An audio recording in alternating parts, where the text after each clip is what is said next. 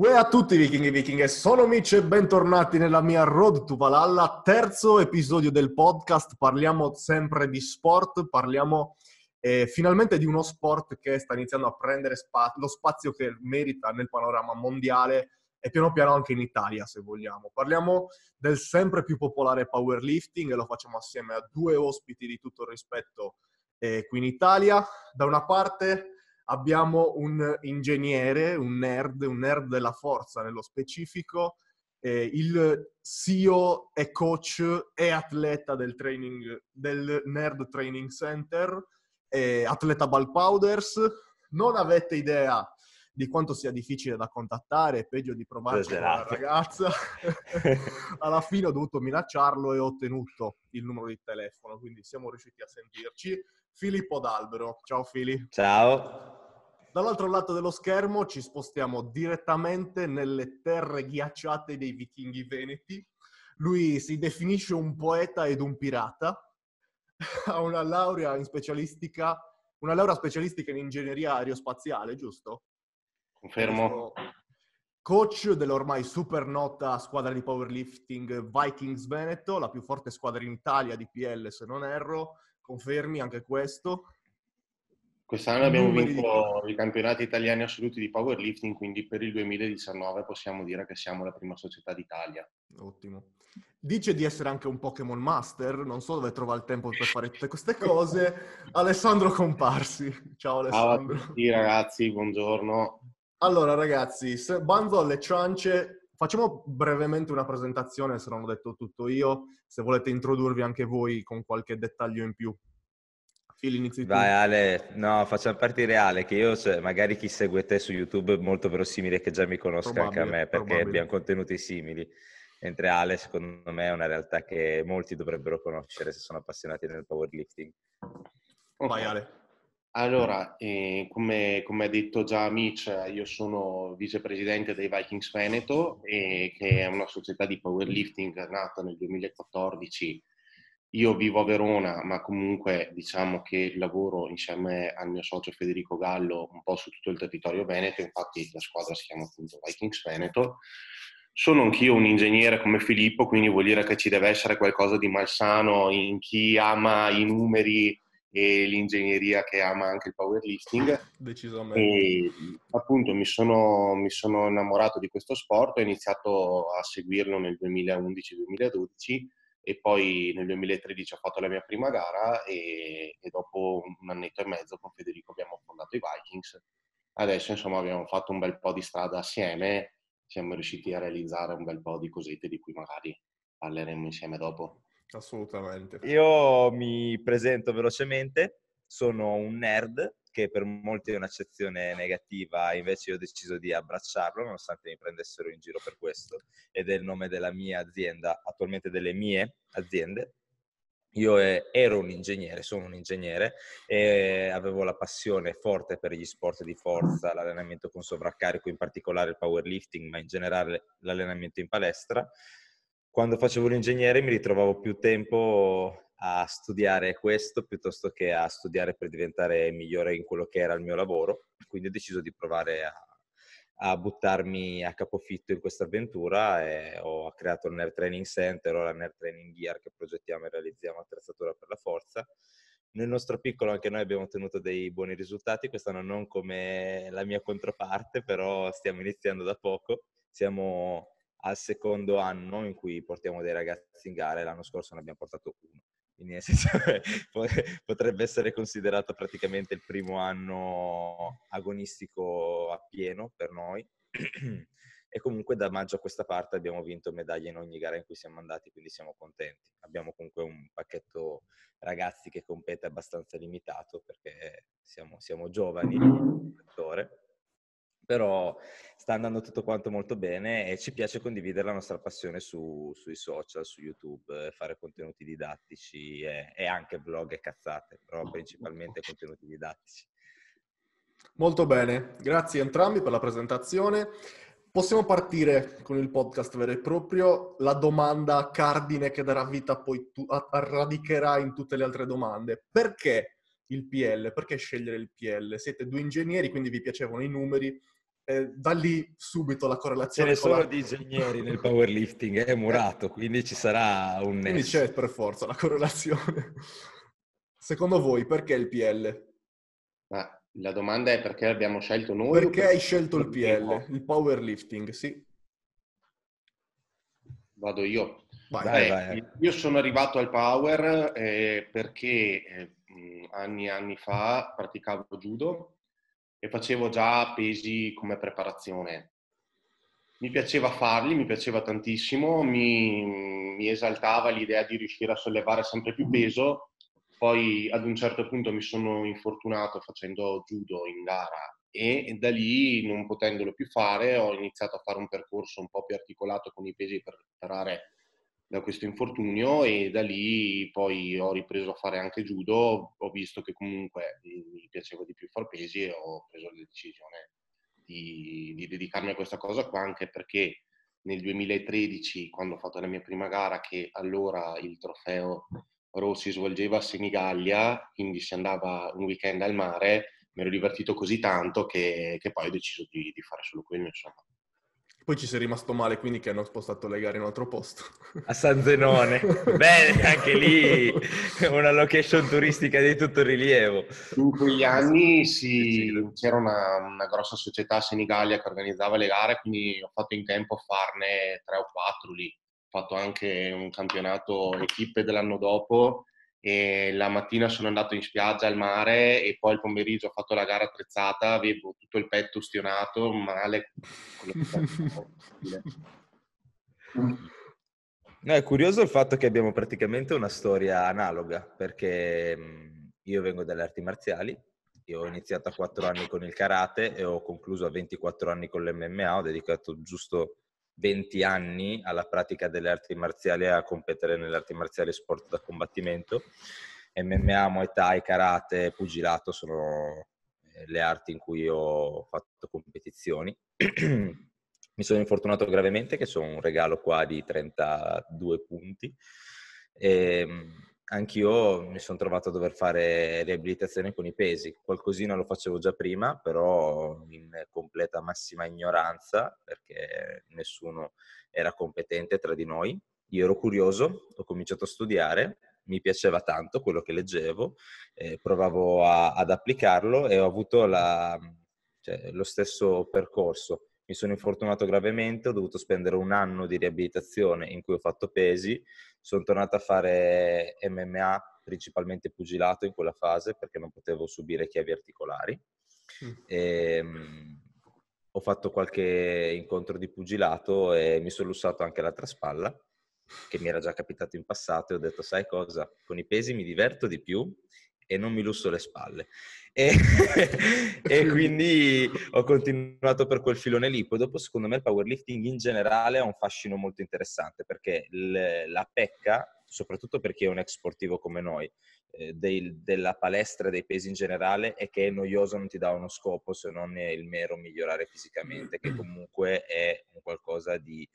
Eh, cioè, è soggettivo. Parlando più di fitness bodybuilding. Sì, sì, esatto. No, in generale, ma non è tanto l'obiettivo con cui ti alleni per i pesi, cioè l'obiettivo per cui ti alleni con i pesi, è il, ehm, la metodologia dell'allenamento che cambia, secondo me. Mm. Perché quando ti alleni con il solo scopo di migliorare esteticamente, ti ripeto, è soggettivo e, e quindi migliora- quello che per me può essere un miglioramento per te non lo può essere, è difficile rimanere motivati quando devi andare a fare dei cavetti per un'ora così, tra virgolette, nel, nell'approccio canonico da palestra commerciale di fitness e bodybuilding, mentre con il nostro sport dai alle persone uno scopo gli dai una prestazione, possono fare uno sport. Quindi anche solo il ragazzo che faceva calcetto con gli amici e si rompe i coglioni a venire in palestra a fare i cavetti e i macchinari. Non ti senti un atleta andare in Esatto, non ti senti un atleta. Invece così hai uno scopo, fai uno sport, ti diverti, puoi fare competizioni e hai un obiettivo tangibile. Cioè ieri facevo 100 kg di panca, oggi ne faccio 110, sono oggettivamente migliorato. Non è eh, magari a me piace un fisico più in bulk, in tutto quanto l'ambiente, in questo settore a tutti piace il fisico super definito, io mi devo sentire, è un esempio, eh, tra virgolette, a disagio perché non rispetto lo standard del settore in questo momento. Viceversa, con la forza e con l'allenamento per la forza è o sì o no. Cioè i carichi sono maggiori, sei più forte, c'è poche, poche scuse intorno. Se i carichi non crescono non ti stai allenando bene, non stai crescendo. Quindi secondo me è molto, è molto, interessante per la popolazione media come metodologia di allenamento. A me piace pensare che l'allenamento con i pesi debba essere alla base di qualsiasi sport. L'atleta sì. che ha alla base un allenamento con i pesi è sicuramente superiore in qualsiasi sport al suo, al suo avversario che non lo fa semplicemente. Certo, beh, la forza è una caratteristica fondamentale in tutti gli sport. Esatto. Ale, sei d'accordo? Sì, io vorrei appunto dire un paio di cose, ossia che, come ha detto Filippo, mi, mi aggrego alla sua visione, nel senso che ciò che mi è piaciuto subito del power è stato appunto che c'è un, un, parametro oggettivo che ti dice ok, sei migliorato, cioè se oggi con un peso fai una rep in più, sei sicuramente migliorato, oppure se il tuo massimale si è alzato, eccetera, quindi hai un qualcosa che ti fa vedere in maniera tangibile e oggettiva il fatto di essere migliorato e questa è una cosa che mh, non c'è in tantissimi altri sport di vedere mh, così nettamente se è migliorato, cioè io mi aggancio a quello che facevo prima con il judo, che è sicuramente uno sport in cui chi eh, fa i pesi come preparazione ha un vantaggio netto su chi non li fa a parità del resto. Lì mh, sì, ok, uno con cui magari avevi perso, poi lo batti, bene, sei migliorato, però se, se, se comunque ci perdi ancora, sei migliorato o no, boh, cioè, anche lì poi possono essere dei casi fortuiti per cui uno vince o perde, mentre qui vince chi alza di più punto. E questa sicuramente è una cosa che eh, mi ha attirato ecco, verso questo sport. La ghisa è sempre in forma, è quello sì. il problema. Gli sta tutto sì, a dai.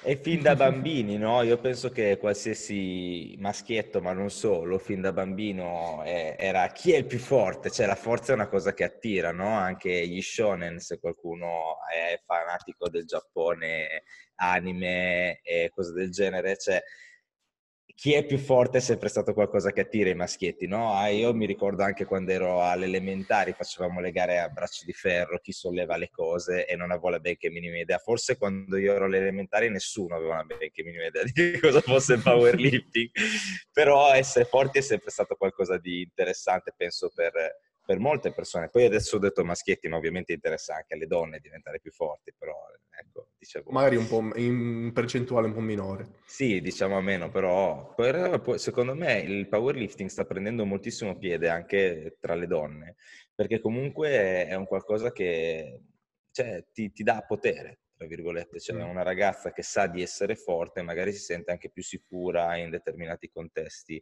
o comunque più fiera di se stessa, quindi in realtà no, penso che abbia appeal eh, per ambo i sessi, però sicuramente una bambina piccola ha meno interesse di essere fortissima rispetto a un bambino, ecco questo è quello che volevo Assolutamente. Dire. La forza ha sempre attirato l'attenzione dall'alba dei tempi, comunque, ha sempre ha fatto venire le persone a vedere, attira l'attenzione sicuramente. Allora, detto questo, quali sono i vostri obiettivi nel medio, breve e lungo termine adesso? Sia parlando di squadre di powerlifting che anche del resto, se vogliamo. Prendiamo sempre lo stesso ordine, Ale. Sì, sì, sì, fai andare sempre Ale. Beh, allora, diciamo che per me gli obiettivi sono, diciamo, su diversi livelli partendo come atleta perché comunque ancora gareggio e mi piacerebbe riuscire a fare dei bei numeri, diciamo che quest'anno a giugno 2020 mi piacerebbe riuscire a qualificarmi alla finale dei campionati italiani Open. Che categoria Sono... sei tu? Meno 105. Ok. Sono un paio che non gareggio nel completo e comunque quest'anno visto che con 6,45 giù di total ci si riusciva a qualificare, quindi diciamo che può essere un, un bello obiettivo per me. Eh, al King of Deadlift dove è venuto anche Filippo sono riuscito a tirare 250 di sacco.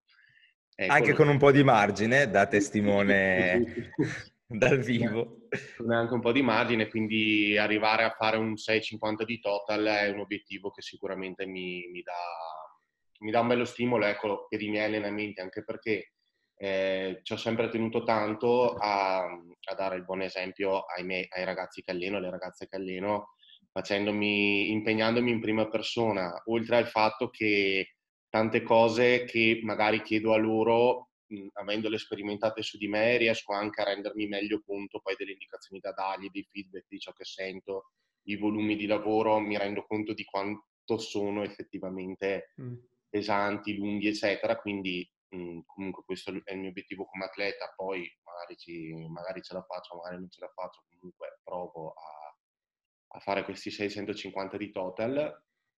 Mentre come eh, allenatore adesso ci sono stati da poco i campionati europei in uh, Lituania e eh, abbiamo ottenuto degli ottimi risultati. E, um, il, il, prossimo obiettivo intanto sono i campionati italiani di stacco junior, senior e poi ci sono i campionati italiani junior della completa, ma l'obiettivo diciamo vero, importante sarà quelli campionati del mondo di giugno dove presumo ci sarà Sara Naldi che ha vinto gli europei adesso.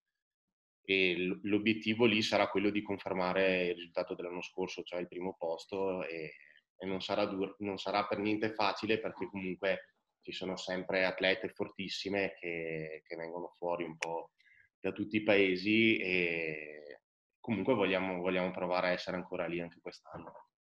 Magari migliorare il record di squat, questo è, è, l'obiettivo più grosso. Poi tutti gli altri atleti che alleno abbiamo Carlo Princis che per, ha vinto quattro volte di fila i campionati italiani di stacco. Vediamo se l'ultimo anno senior riesce a lasciare il segno di nuovo. E, insomma, questi sono i più grossi. Poi provare a vincere di nuovo a squadre, perché questi qua sono gli obiettivi di squadra. L'anno scorso abbiamo vinto i campionati italiani di stacco sia maschile che femminile. Quest'anno sarà impossibile vincerli tutti perché sono junior e sub junior, master e senior, è impossibile vincerli tutti, però magari vincerne un paio anche quest'anno ci vogliamo provare. Quindi obiettivi... Ah. Scusa, prego, prego. No, no, dimmi, dimmi. E l'ultima cosa che, di cui ci occupiamo, mh, che definirei rilevante come società, è appunto il, il, circuito delle gare che organizziamo, che sta andando sempre più forte. L'anno scorso abbiamo organizzato tre gare e anche quest'anno rifaremo la stessa cosa, una gara di stacco, una gara di panca e una gara completa che si è, si è svolta al Palazzetto dello Sport di Scienza Motoria a Verona.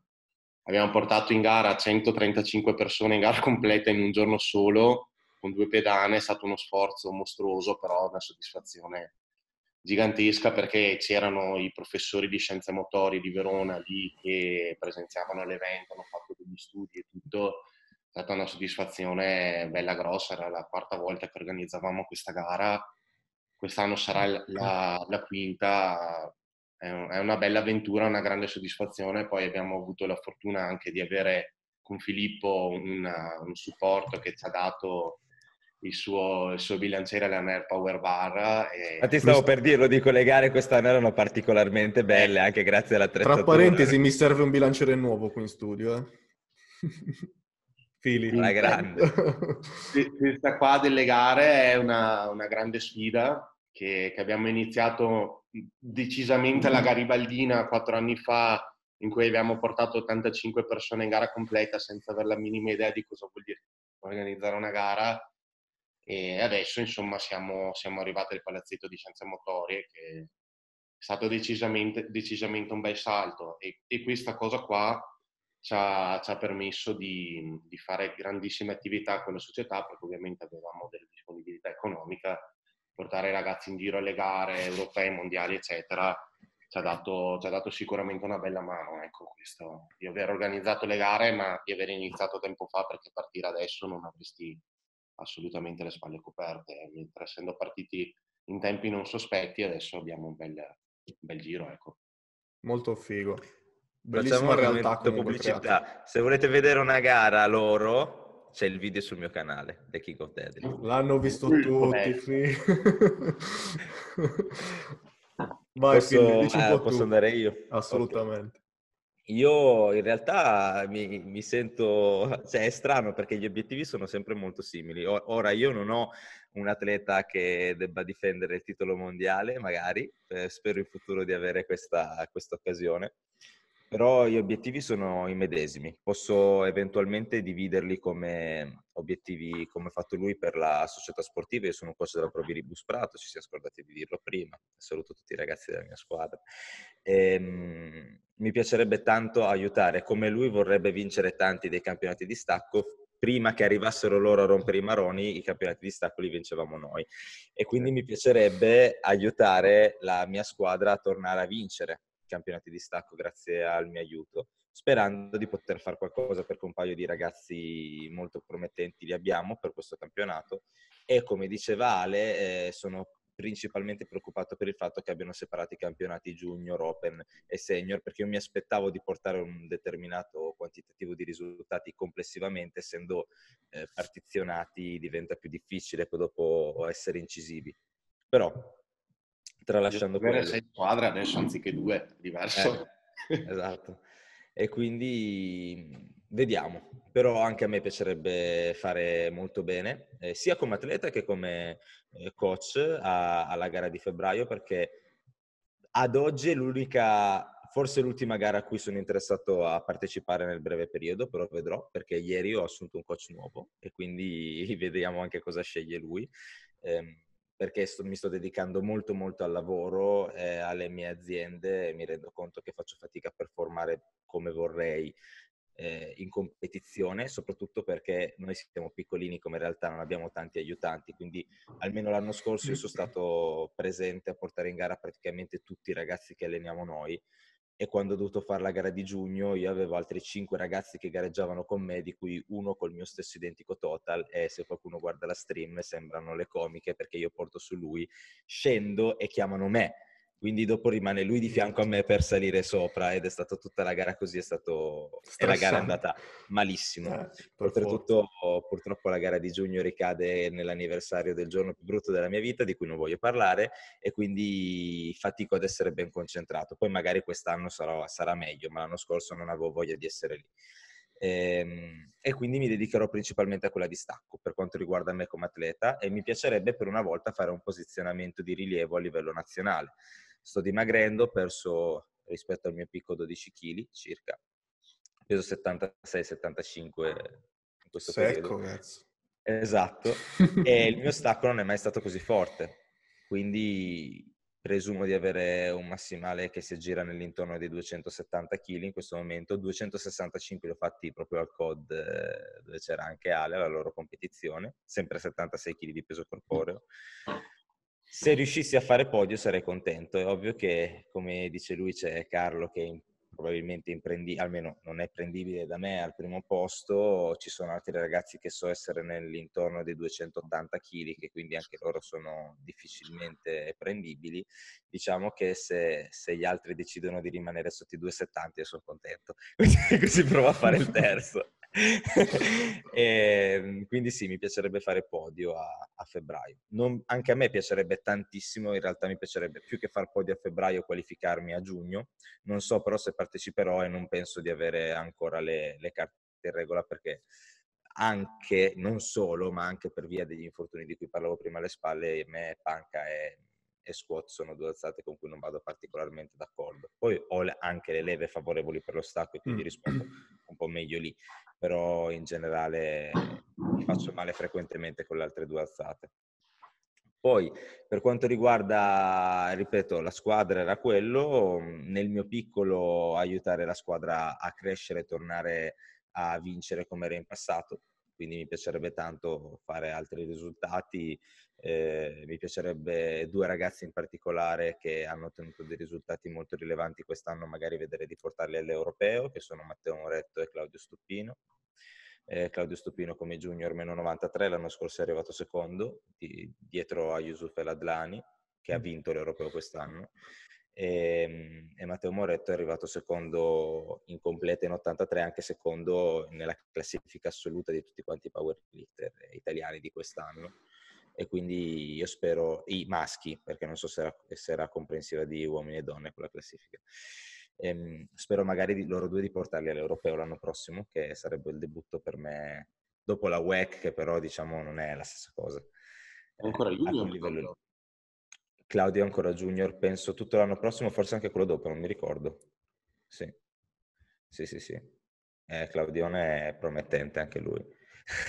Sono contento. Sì, abbiamo un paio di ragazzi che stanno andando bene, altri che mi piacerebbe fargli provare almeno a vincere qualche medaglia single lift a febbraio.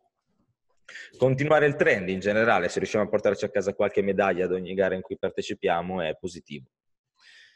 Per quanto riguarda le società, invece, come centro, io vorrei semplicemente sopravvivere, intanto non sarebbe male, perché siamo una realtà nuova, ho fatto degli investimenti grandi per aprire il centro nuovo, ho assunto, attualmente siamo in quattro, e avere quattro dipendenti è un costo impegnativo. Ehm, vorrei semplicemente portare qualità. Ci sono tanti team di coaching oltreoceano in altri paesi che fanno la differenza perché lavorano veramente bene e si impegnano nel portare servizi sempre migliori nel tempo. Io vorrei essere una realtà di quel calibro lì, nel tempo.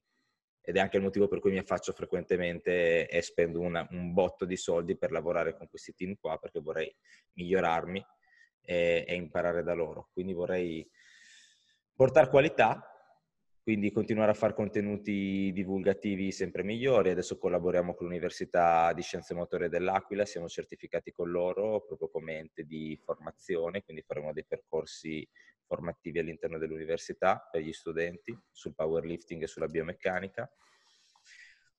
Cerca, cioè, cercare di lasciare un segno positivo nel, nell'ambiente, sia come coach e come divulgatori e, pro, e possibilmente anche come realizzatori di attrezzatura per il powerlifting. I primi che ci hanno dato fiducia sono proprio i Vikings, che hanno deciso di abbracciare questo progetto ed aiutarci a pubblicizzarlo. Io sono contentissimo perché poi dopo, sai, partire subito con la squadra più forte d'Italia poteva andarmi peggio, ecco. E poi dopo con gli eventi che sono molto belli, atleti di un certo calibro che stanno utilizzando i miei bilancieri, sono molto contento. Spero che le cose per il futuro vadano meglio. Noi ci siamo esposti tanto cercando di far partire qualcosa che, in cui crediamo speriamo che vada avanti e continui a crescere.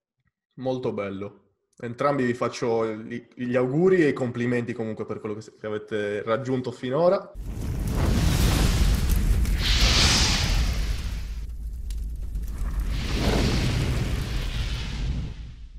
Due cose ho, ho, notato particolari rispetto anche mettendo il confronto al video, al podcast che ho fatto con eh, Matteo e, e Riccardo. Eh, una molto bella, figa di entrambi è che state continuando comunque a essere sia atleti che coach. Mentre il bodybuilder l'ho visto un po' più restio a fare questo. Forse. È che fare la dieta fa schifo. Esatto, esatto. Il lato psicologico quindi nel bodybuilding è molto molto più impattante rispetto magari a quello che potrebbe essere nel powerlifting. Questo me lo confermate? Secondo voi? Sì, secondo me sì. Io che ho, ho aiutato, adesso abbiamo portato un ragazzo anche a vincere tre medaglie come main physique e sicuramente vincere una medaglia come main physique è, è differente rispetto a vincere una, una, medaglia come bodybuilder perché i bodybuilder devono arrivare eh, ad un livello di definizione più importante e quindi le ultime fasi sono penso molto più impegnative. Però sì, assolutamente lo stress psicologico è differente perché allora dipende sempre dal livello della competizione, però nel powerlifting ti puoi permettere un pochino più di eh, flessibilità quanto riguarda la dieta e quindi impatta un po' meno la tua vita quotidiana di tutti quanti i giorni, mentre un bodybuilder agonista che vuole far bene deve far girare proprio la sua intera vita intorno alla sola competizione è un sacrificio che molte persone non sono disposte a fare, secondo me molte non comprendono neanche. Io non lo farei.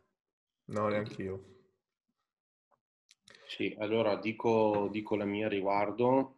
E, ehm, a me piace fare questa roba qua, mi piace insegnarla e ehm, se devo essere sincero, non avendo mai fatto bodybuilding, né non mi intendo di questo sport, non saprei neanche come potrebbe essere farlo. Presumo che appunto, essendo che oltre all'allenamento c'è anche la dieta, poi dopo chi come me fa un altro mestiere, eh, più anche allenare, diventerebbe veramente, veramente difficile. Quindi probabilmente anche per questo mh, c'è meno gente che lo fa e mi sento anche di dire che mh, probabilmente quello sport ha anche una maturità diversa rispetto al power e che quindi serve una, una sensibilità, un'esperienza anche maggiore magari che si acquisisce più in là negli anni e, e, quindi anche per questo si vedono difficilmente magari atleti e coach, comunque ce, ce ne sono, magari è un po' più difficile rispetto al power capire effettivamente poi il livello assoluto di un atleta avendo tante federazioni eccetera. È un po', un po più un ambiente diciamo misto, di vedi uno fa tanti chili, è più forte di uno che ne fa meno, nel bodybuilding ci sono tante categorie eccetera, quindi lì anche è un po' più difficile capire se uno è veramente bravo o meno. Sì, poi c'è anche da dire che ehm, nel, nel, bodybuilding o negli sport comunque dove si sport sempre dipende dall'accezione che si dà alla cosa perché Disciplina non c'è una barra sport. Esatto, non c'è una prestazione, come diceva Ale, e si viene giudicati in funzione della, della propria estetica.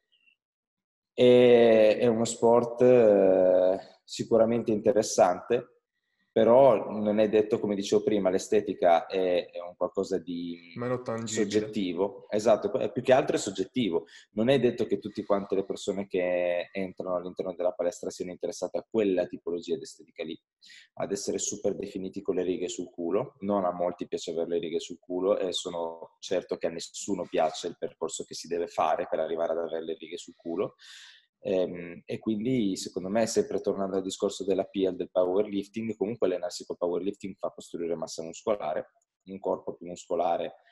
Penso che per la stragrande maggioranza delle persone è, uno, è un corpo che ha un appeal estetico migliore, quindi eh, fate powerlifting, non fate bodybuilding, era quella la, la propaganda. Poi un'altra cosa bella che mi ha fatto venire in mente Fillo mentre parlava eh, che vi voglio chiedere è anche il fatto di come si diventa coach. Leggevo Mike Tushirer l'altro giorno, eh, che manda delle email settimanali, che parlava del fatto che per imparare quest- l'arte del coaching è molto difficile, eh, sì è vero, studi libri, eccetera, eccetera, però l'esperienza sul campo fa tantissimo e eh, da giovane coach è difficile avere esperienza e il modo migliore per farlo è sicuramente eh, approcciarsi, vedere come lavorano gli altri coach più grandi, di, di più alto livello e come stavi dicendo tu Filli che eh, hai visto quelli della, di Prato, che ti, sì. cerchi anche di, di trarre delle informazioni da loro. Come avete iniziato? Sì, io ho collaborato, oltre, cioè, oltre, ad aver imparato con loro, io ho collaborato con tante persone diverse, ora mm, non eh, vorrei esatto. screditare altri con cui ho collaborato, certo, quindi certo. Eh, cioè, ho, ho, collaborato con loro, faccio parte di quel team lì, però ho lavorato con i The Strength Guys, che sono quelli che allenano Taylor Atwood, per darti un ordine di grandezza, con Jason Tremblay in particolare. Ho avuto contatti con Mike Tushirer, Mm. però semi indiretti perché mh, avevo partecipato al progetto Momentum, che è un progetto che fa ogni anno dove le persone si possono iscrivere per partecipare a, una programmazione di test da cui lui trae delle conclusioni e poi ho avuto il piacere di conoscerlo dal vivo in Irlanda, che sono andato a conoscere lui, Eric Helms, S. Lewis, Isaiah McLean, un sacco di nomi un pochino Che hai fatto il video anche rilevanti nel settore. Sì, esatto, mm. esatto. Ho lavorato con Filippo Ingrosso, che è il powerlifter untested più forte d'Italia, probabilmente in questo momento. Eh, sì, ho lavorato con un po' di persone cercando di capire quante più informazioni possibile. Poi io, io sono abbastanza creativo, quindi difficilmente riesco a stare all'interno di dei binari prestabiliti, mm. quindi dopo non ho, non ho, applicato uno a uno quello che ho imparato dagli altri, ho cercato di metterci un pochino le mie spezie dentro, il, mio, il mio modo di fare e abbiamo sviluppato quello che oggi è il nostro metodo. Però sì, al giorno d'oggi secondo me la variabile primaria per essere un coach è avere un, un account di Instagram, questo potrebbe andare contro, contro, di me, però al giorno d'oggi io noto che qualsiasi persona che conosca anche solamente il nome di uno sport e che ha un account di Instagram con un minimo di appeal, sotto il suo nome c'è scritto coach, quando magari non hanno mai letto un libro oppure non hanno le competenze scientifiche qualora l'avessero letto per comprenderlo. Io posso comprendere che anche io nel momento in cui mi sono approcciato per la prima volta ad aiutare qualcuno non è che avessi un'esperienza decennale, però sfido chiunque il primo giorno di lavoro ad avere un'esperienza decennale. Penso che... Anche l'intento per cui lo si fa che conta esatto. molto.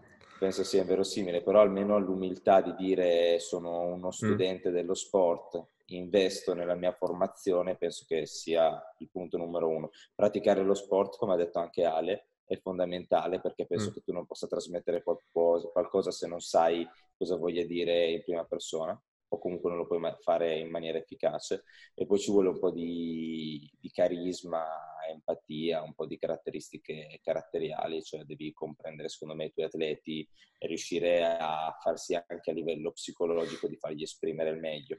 Ci sono alcuni a cui magari devi dare la mazzata in cui Ale è particolarmente bravo e altri che devi tranquillizzare. Io facevo il coach per l'MMA per me è stata un'evoluzione naturale. Era una bella base da cui comunque sì, ti sei fatto lì. Cinque anni che preparavo i ragazzi per le competizioni di mm. MMA, li portavo a combattere, li affiancavo sul ring, eccetera. E semplicemente, mentre, mentre facevo l'università, io come lavoro combattevo, perché ero un combattente professionista e facevo il corso di MMA e sono evoluto verso il powerlifting. Scusa, stavolta ho, invertito l'ordine, ho risposto senza darti... Proprio la domanda. Infatti è incazzato. non mi ricordo neanche più la domanda. Da dove siamo partiti? Come si, come si diventa coach? Come si, come diventa, si diventa coach? coach? Esatto. Che spesso la domanda che mi viene posta è che libro devo leggere, che libri mi consigli? Sì, i libri sicuramente fanno tantissimo, però l'esperienza che ti fa in palestra e l'esperienza che puoi ricevere anche da un altro coach è fondamentale, o no? Ale? Sì, ehm, allora, come si diventa coach? Io vi racconto la mia esperienza che è questa. Ehm, come ha detto anche prima Filippo, io ho iniziato ad approcciarmi al powerlifting quasi prima nella teoria che non nella pratica, quindi mi sono ritrovato a leggere su internet di tutto, praticamente Paolo Evangelista lo, lo conoscevo a menadito, e tutti gli altri testi io parlo piuttosto bene l'inglese, quindi mi sono, mi sono letto moltissime altre cose. Quando ho iniziato a praticarlo mh, avevo già alle spalle mh, l'esperienza con delle figure mh, a livello, come ha detto Filippo, di carisma molto importanti che mi hanno certamente formato, che sono i miei vecchi maestri di arti marziali. E di, parlo al plurale non perché io abbia cambiato volontariamente maestro, ma perché ho studiato a Milano, quindi ho avuto un'esperienza prima nella città dove sono nato, Verona, e poi a Milano, e quindi per forza di cose ho dovuto, ho dovuto lavorare con, con, un maestro diverso. E, e questi mi hanno formato tantissimo. E poi sul campo vedevo come lavoravano gli altri, mi ha affascinato, mi hanno affascinato certe, certe figure da cui ho cercato di imparare e all'inizio ho girato tantissimo perché specialmente negli anni, i primi anni, 2013, 2014, 2015, sono stati quasi di più i weekend in cui ero via di casa per andare ad allenarmi in, in altre palestre qui del nord Italia, ce n'erano diverse, o comunque per lavorare con altre persone. Ho avuto la fortuna di, di allenarmi insieme a atleti anche delle squadre di Filippo perché Gianluca Martino in passato più volte è venuto ad allenarsi a casa mia, avevo la possibilità di vedere come lavorava lui. Carlo Princic in passato era allenato dal team di RTS di Mike Buscherer e lì chiaramente guardi quello che fanno, quello che fanno loro che sono tuttora i migliori al mondo, erano già i migliori al mondo 4-5 anni fa e Carlo penso che sia stato il primo in Italia ad andare a rivolgersi a loro quindi ho scoperto questa roba qua. E poi chiaramente Federico Gallo che fa powerlifting dal 2009 mi ha, mi ha insegnato praticamente tutto, quindi poi lì, come ha detto Filippo, uno vede cosa fanno i migliori, mette insieme un po' i pezzi e poi ci mette le sue spezie. Questo, questo è un po' quanto, ecco, anche vedendo un'altra, un'altra, realtà dove mi alleno al momento, che è la, la palestra San Corriere Verona, dove ho portato il bilanciere di fillo eh, per, per, allenarsi tutti quanti con quello e vedere, e vedere come reagisce poi nel tempo, così abbiamo un vero e proprio stress test perché lì ci sono ragazzi veramente forti che si allenano. E, e anche lì con Dimitri De Molo, che è un vicepresidente, anzi è il presidente Dimitri Bonomelli, che è il suo socio nella, nell'Elite Verona Powerlifting, c'è un confronto che direi praticamente quotidiano e, e ciascuno insomma condivide le sue esperienze, anche questa è una cosa molto bella quando è venuto Filippo a trovarmi a Verona, abbiamo parlato ore di allenamento, di metodologia, di approccio, di cosa fai tu, cosa faccio io. E quindi questo è un po' il modo in cui si cresce. Uno si, si forma vedendo cosa fa chi è già sul campo da anni o da decenni addirittura. Chi vince, guardi, guardi cosa fa chi vince e poi, e poi prendi i pezzi e vedi di portarteli a casa. E una cosa fondamentale sul discorso è io mh, praticamente tutto quello che posso lo sperimento su di me prima di, di farlo fare ai ragazzi. Quindi così mi accorgo, dico ok, questa roba qua è una cagata, piuttosto che no, questa cosa qua è effettivamente utile, efficace e quindi poi la implemento. Chiaramente certe cose che su di me hanno un effetto su Fabio che fa due eventi di panca, magari ne hanno uno un po' diverso e lì diciamo ci vuole, ci vuole un po' la bravura e la sensibilità di recepire il feedback che ti danno i ragazzi. Poi Una cosa molto bella, ah, scusami, volevo... L'ultima cosa che vorrei dire è che anche con Valentina, che, che è la mia ragazza, lei gareggia a livello internazionale dal 2015 e quindi con lei ho avuto la possibilità di girare in Europa e nel mondo, che ha fatto europei e mondiali praticamente ogni anno.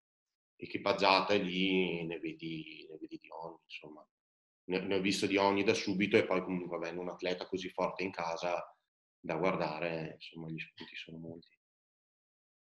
Ah, quello che volevo aggiungere brevemente, solamente che la cosa bella di questo sport è che vedi persone che migliorano tantissimo con metodi che sono estremamente differenti tra di loro, anche diametralmente opposti a volte.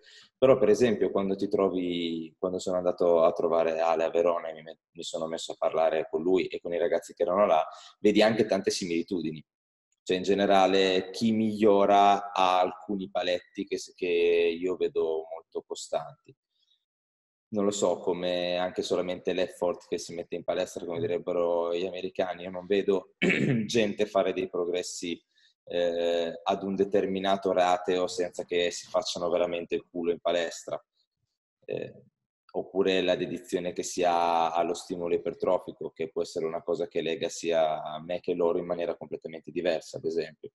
Voi, se non erro, fate tanti, tanto lavoro accessorio e date uno stimolo più di forza con i fondamentali, mentre a me piace dare anche lo stimolo ipertrofico con i fondamentali, quindi magari ho una specificità, una frequenza più alta delle alzate, però in generale i miei atleti fanno tanto volume, si spingono frequentemente ad RPE alti e assaggiano frequentemente carichi alti, i loro atleti fanno tanto volume, si spingono frequentemente a carichi alti, si impegnano tanto, eccetera. Quindi secondo me sì, è, be- è, bello avere degli scambi perché secondo me la cosa più importante da notare sono proprio questi punti comuni che hanno le varie metodologie diverse, perché se poi dopo capisci quali sono i cardini del progresso, tu ci puoi sviluppare la tua metodologia personale, ma l'importante è che i punti fondamentali siano rispettati.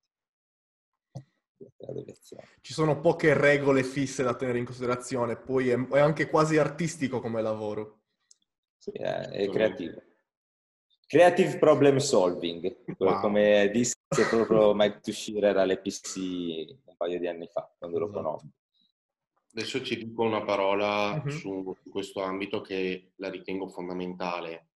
Spesse volte con atleti veramente di alto livello, dove hai delle alzate costruite negli anni. Faccio due esempi, Fabio, Lolli e Carlo Princic. Loro bene o male non c'è tanto da dirgli su come fanno l'alzata. Sì, quando magari tirano tanto devi ricordargli di fare due o tre cosine, ma sono veramente minimali.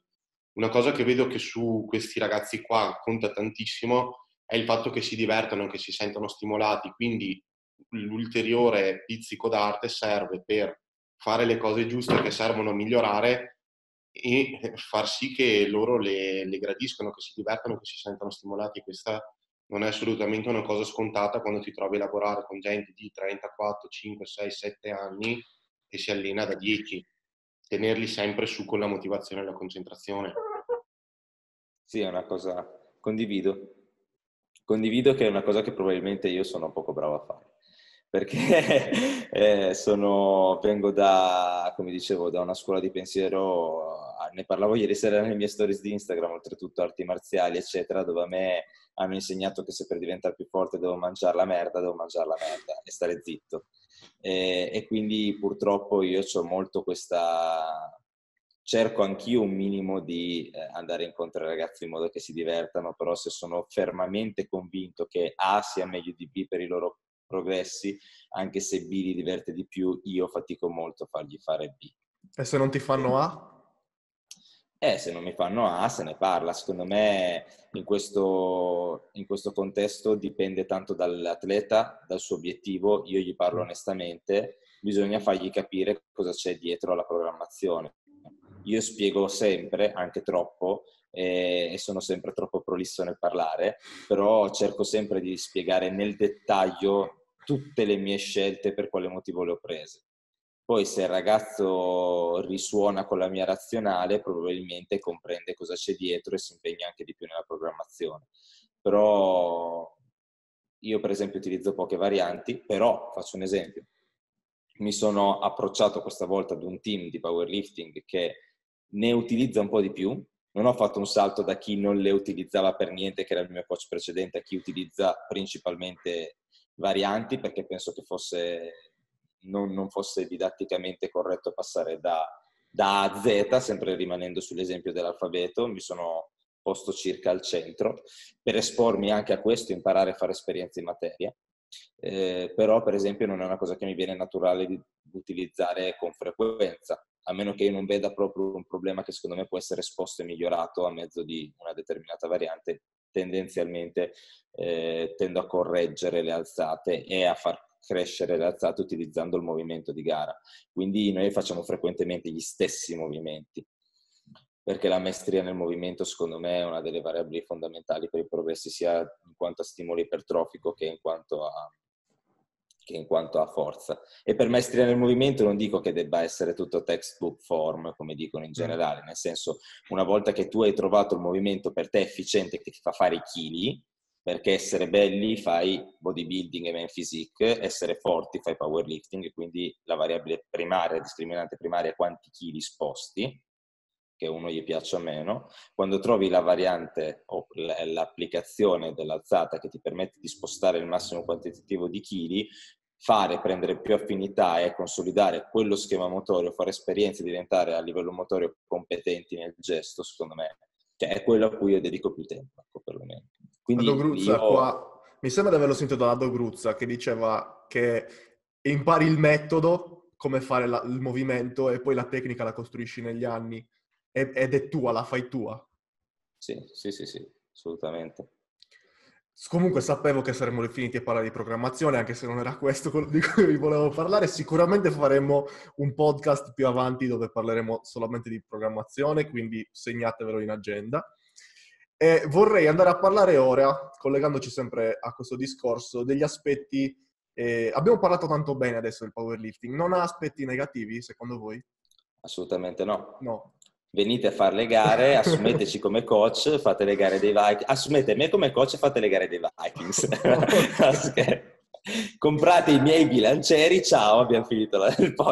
No, scherzo. Eh, è un bellissimo sport, non faremmo questo no, se non fossimo innamorati dello sport, quindi è normale che ci viene prima da parlare degli aspetti positivi. Certo, assolutamente. Però io devo tirarvi fuori quelli negativi, quindi eh, rimaniamo qua finché non mi dite degli aspetti negativi del powerlifting.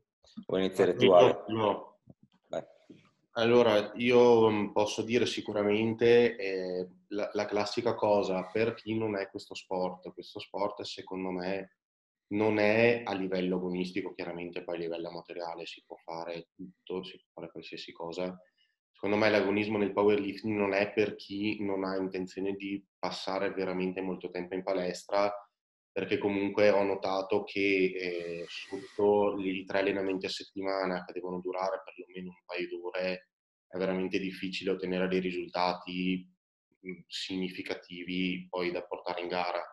E mh, tre volte a settimana, due ore, n- non è molto poi in realtà perché gli atleti che preparo io si allenano anche di più di così, però mi rendo conto che per una persona normale che ha un lavoro, che ha una famiglia, può essere un impegno mm, molto grande, quindi sicuramente per chi si vuole dedicare a questo sport qua serve molto tempo. Quando facevo judo, ad esempio, facevo 3-4 allenamenti da un'ora, un'ora e mezza e poi si andava a casa a fare allenamenti da un'ora nel power, la vedo veramente difficile. Poi una cosa che adesso in realtà si è un po' smorzata è che comunque quando io ho iniziato il powerlifting si faceva equipaggiato e quindi solo per vestirsi ci vuole un'ora, mm. che normalmente è la durata di un allenamento intero. Ecco, questa, questa è una cosa così. Poi eh, ci sono svariate altre cose, tra cui si potrebbe dire in realtà che il livello in Italia oramai è veramente, veramente molto alto, quindi per chi inizia è difficile iniziare e, tra virgolette, vincere o comunque andare a podio in un lasso di tempo breve. Ci sono le categorie dove c'è poca gente, ci sono, eh? però diciamo che cose tipo, ho messo una foto qualche giorno fa, tre ragazzine di 16, 17, 18 anni portate in gara, medaglia d'argento Open e record italiano, non si vedono più spesso queste cose qua, mentre qualche anno fa junior, sub junior, donne specialmente succedevano e quindi il rischio è un po' di andare a demotivarsi e proprio per questo no, fa, fa, mi faccio l'automarchetta ci sono tutta una serie di gare promozionali che stanno diventando sempre più diffuse. Nelle nostre mh, abbiamo iniziato a fare la categoria scalata prima che lo facesse il CrossFit non credo che l'abbiano copiata da noi ma sicuramente vuol dire che è un'idea buona. Quindi c'è la classe B per appunto permettere a chi inizia di divertirsi e confrontarsi alla pari. Questa, questa, è una cosa difficile da fare adesso, ovviamente è difficile in qualsiasi sport mh, mm, dire mi preparo un anno e vinco i campionati italiani, però comunque è un limite, come anche nel judo o in qualsiasi altro sport ci sono gare dedicate alle cinture bianche, gialle, verdi, qua c'è la stessa cosa con la classe B, insomma comunque qualcosa di simile. Queste sono le due cose che mi sento di dire per chi si affaccia, poi non entro nella, nella fattispecie tecnica di altre cose che magari chi fa già agonismo a un certo livello specialmente ha come problemi, perché poi sono cose che non c'entrano niente con chi ci guarda. Secondo me questi sono i due punti per chi ci guarda che possono un po' ostacolare, però come abbiamo detto insomma sono aggirabili Prego. Posso... Ok, allora intanto no, devo dire che io ho raccolto, facendo il video della gara, il, il, ragazzo che ha registrato ha raccolto un po' di feedback proprio dei ragazzi che hanno fatto la categoria B, eh, la categoria entry level, diciamo, per testare, sono stati tutti quanti estremamente positivi, quindi confermo che anche ultimamente che sono stato esposto un po' di più a queste realtà, perché io in passato avevo sempre solo partecipato a competizioni in FIBL conoscendo loro eh, dei Vikings, sono andato a partecipare alle loro gare e adesso sto prendendo anch'io, le sto utilizzando proprio come strumento per far bagnare i piedi prima di tuffarsi a, ai ragazzi che, che seguo, le reputo estremamente interessanti. Poi sì, c'è anche un ambiente più, cioè è diverso quando vai a fare la gara in FIP, quando vai a fare una gara di quel tipo lì in FIP è tutto molto più serio, non serio nel senso eh, che sia fatto male la gara promozionale, serio nel senso che c'è una determinata etichetta, eccetera, mentre nella gara promozionale è più una cosa tra amici, ci si diverte. Mm. La gara è seria allo stesso tempo perché se tu vai in classe A, quando io ho gareggiato c'è stato un ragazzo che mi ha battuto all'assoluto che comunque ha fatto 290 kg di stacco, quindi non è una gara da ridere. Però l'ambiente intorno è molto gioviale, un sacco di persone che ridono, scherzano, battuta, magari la parolaccia che in film non ti potresti permettere. Ehm, eh, secondo me è un, un, ottimo modo per iniziare. Però questo qua, vabbè, non è il discorso degli svantaggi del powerlifting. Gli svantaggi, come diceva Ale, sicuramente il tempo che ci devi dedicare, anche se io ho avuto un'esperienza differente perché facendo MMA, che era uno sport eh, molto multifattoriale, io mi trovavo ad allenarmi 7 su 7, eh, facendolo però io lo facevo come lavoro. E, ehm, e frequentemente mi allenavo anche 5 ore al giorno infatti frequentavo poco e niente l'università, ho studiato da casa. Però sì, ci vuole tanto tempo perché lui faceva l'esempio di tre allenamenti da due ore, a me sembra anche molto poco. tre allenamenti da due ore. Eh, poi cos'altro c'è? C'è il fatto che molte persone sottovalutano l'impegno e la fatica che si genera dal, dal tentare di raggiungere risultati di un certo livello in questo sport perché è faticoso, perché dai uno stress di tipo neurale, strutturale, senza entrare in ambito accademico, scientifico, comunque è uno stress che è difficile da digerire, ti senti spossato, affaticato e magari dolorante nell'arco delle altre giornate, in particolare se vuoi una performance di un certo rilievo, stai muto, come dicevo prima, spingi e ti tieni il fatto che sei spaccato a merda e ti mangi la merda. Esatto, ti mangi la merda. e, e poi sicuramente rispetto al fitness in generale ha un ratio di fastidi e di infortuni che è superiore. Ci sono anche delle statistiche che dimostrano che il fitness e il bodybuilding hanno un ratio di infortuni inferiore al powerlifting. C'è poi da dire che il CrossFit ha un ratio di infortuni che è 10 volte tanto eppure spopola. Quindi bisogna vedere però bisogna tenere in considerazione anche quello, la persona comune che vuole solamente mettersi in forma e che magari ha delle patologie o dei problemi pregressi alla schiena o alle articolazioni, potrebbe non essere il metodo migliore o comunque più sicuro per mettersi in forma, ci potrebbero essere altri metodi più efficaci, cioè più, più efficienti che altro e più sicuri tutto qua. Poi io, io, io ho dei problemi, moltissimi ragazzi che conosco che competono hanno dei problemi eh, e lo fanno lo stesso. Cioè, alla fine eh, purtroppo l'asticella di quello che è tollerabile per molte persone la mettono un po' troppo in basso per poter, per poter ottenere dei risultati di rilievo, a mio parere. Però in generale uno deve essere conscio di questo. E qui a proposito di popolazione generale, di quello che vuole fare la popolazione generale, mi viene da chiedere e, e da puntualizzare anche che c'è effettivamente una differenza sostanziale tra l'allenare, allenarsi per essere un powerlifter e allenarsi per la forza generale. Sono due cose totalmente diverse che spesso si fa fatica a distinguere, almeno secondo il mio punto di vista. Secondo voi? Beh, secondo me sono due cose completamente diverse e io come ho detto anche prima sono un preparatore di powerlifting, mi contatta spesso della gente che vuole fare dello strength training eh, che non, non, ha nulla a che vedere perché il mio scopo come allenatore di powerlifting è fare sì che tu in un preciso giorno di un anno sei in forma smagliante e non mi interessa del resto su quei tre esercizi lì, quindi se tu su esercizi di forza generale magari non sei fortissimo, non mi interessa particolarmente, mi interessa che tu sia al massimo tua, delle tue possibilità su squat, panca, stacco quel giorno lì, punto. Quindi no, non ha nessuna afferenza con quello che può essere allenare la forza, perché a me, ad esempio, che tu riesca a fare delle dip con 100 kg, le trazioni con 50 o 100 kg di military press, semplicemente non mi interessa. Poi può aiutarti a costruire, però non è una cosa su cui io metto del focus, mentre chi fa strength training probabilmente vuole andare a avere un livello di forza generale medio-alto, ma non sicuro della specializzazione, ad esempio anche l'eterna diatriba della panca con l'arco senza arco.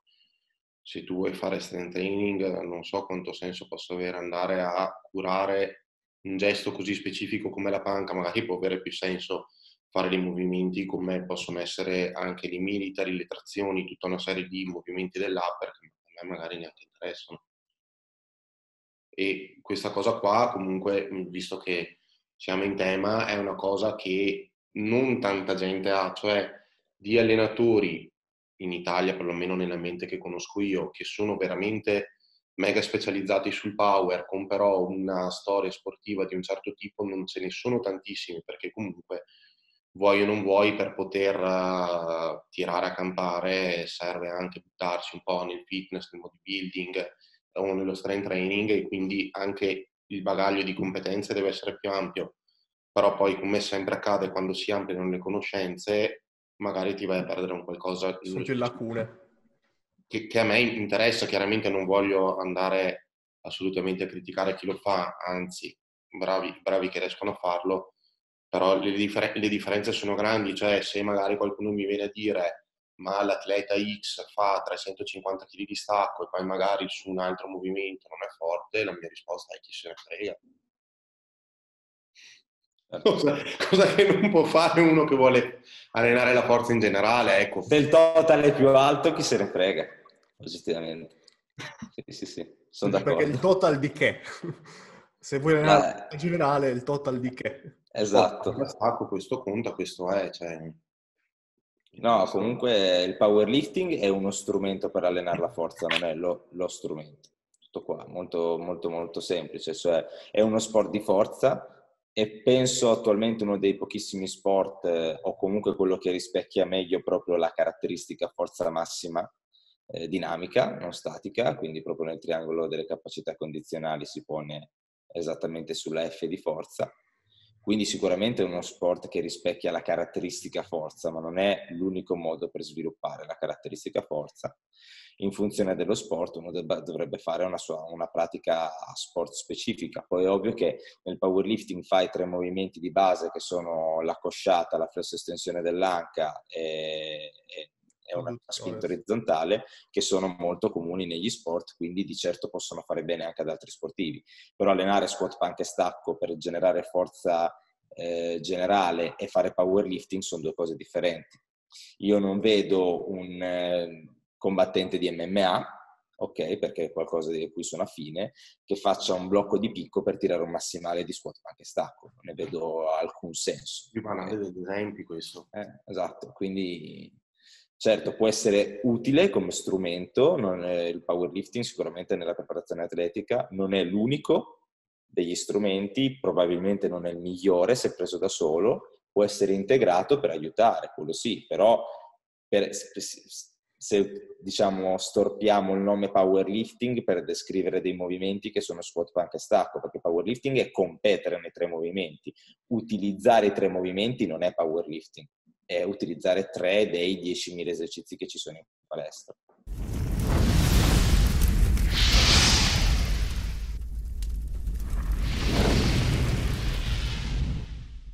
Detto tutto questo, possiamo concludere prendendo quello che secondo le vostre ideologie è l'atleta ideale che si, appro- si potrebbe approcciare a questo sport.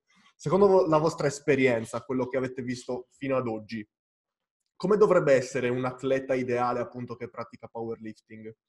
Sotto il profilo psicologico? Psicologico e fisico. Okay. Vabbè, fisico è difficile da dire. Perché comunque uno, bravo, uno che ha le leve per fare stacco nella panca fa cagare, se vogliamo dirla. Beh, indicativamente se hai femori corti, le braccia lunghissime, un sacco di massa muscolare, mandami una mail. Cioè, nel senso... ok. Quindi Ale... Vai Ale, inizia pure. Beh, allora, eh, sicuramente eh, il powerlifting è uno sport in cui non essere molto alti aiuta, questo è fuori discussione.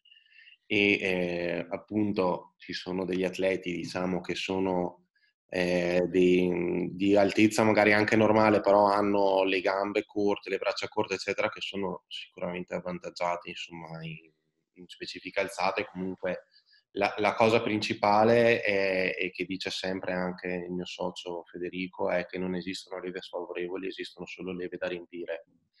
Quindi se, se, avete le leve buone, bene, se non avete le leve buone, basta riempirle. Quindi chiaramente chi... Bisogna è... fare i muscoli.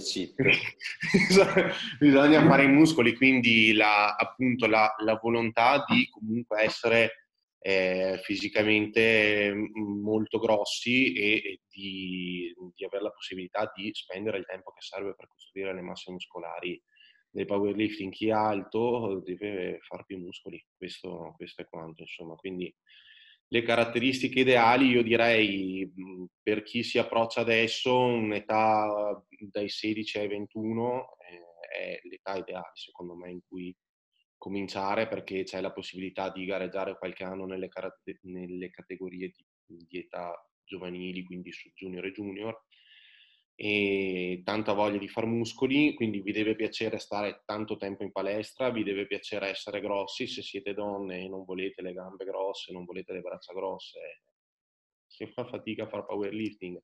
Anche se noi abbiamo avuto un esempio di una ragazza altissima che pesava niente, ha fatto 80 kg di panca, eh, quindi in realtà poi non, non, è assolutamente detto che bisogna essere per forza grossi e sgraziati. La Chiara Pastorio ha fatto 117,5 di squat e 140 di stacco, quindi magari ce la potete fare anche voi.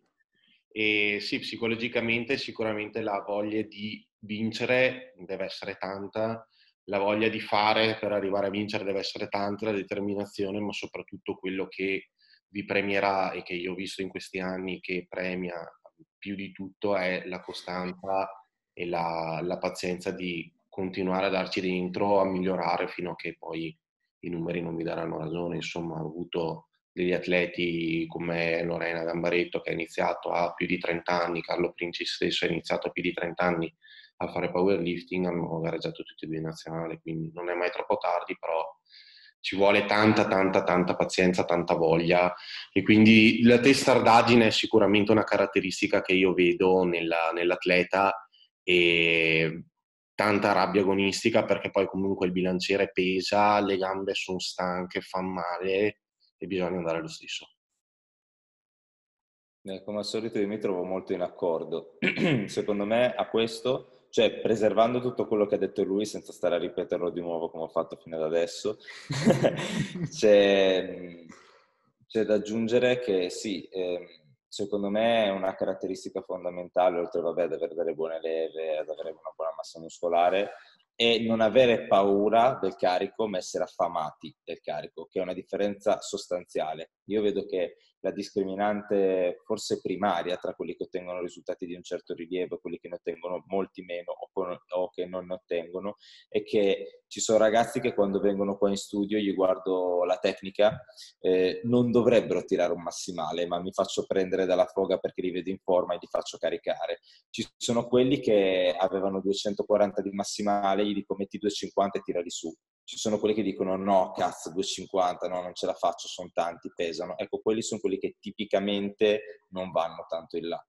Mentre quelli che dicono sì, cazzo, finalmente mi fai provare 2,50, adesso li sparo, poi magari non li fanno, ma è la mentalità giusta con cui affrontare. Se tu già da prima hai paura dei progressi, difficilmente li otterrai.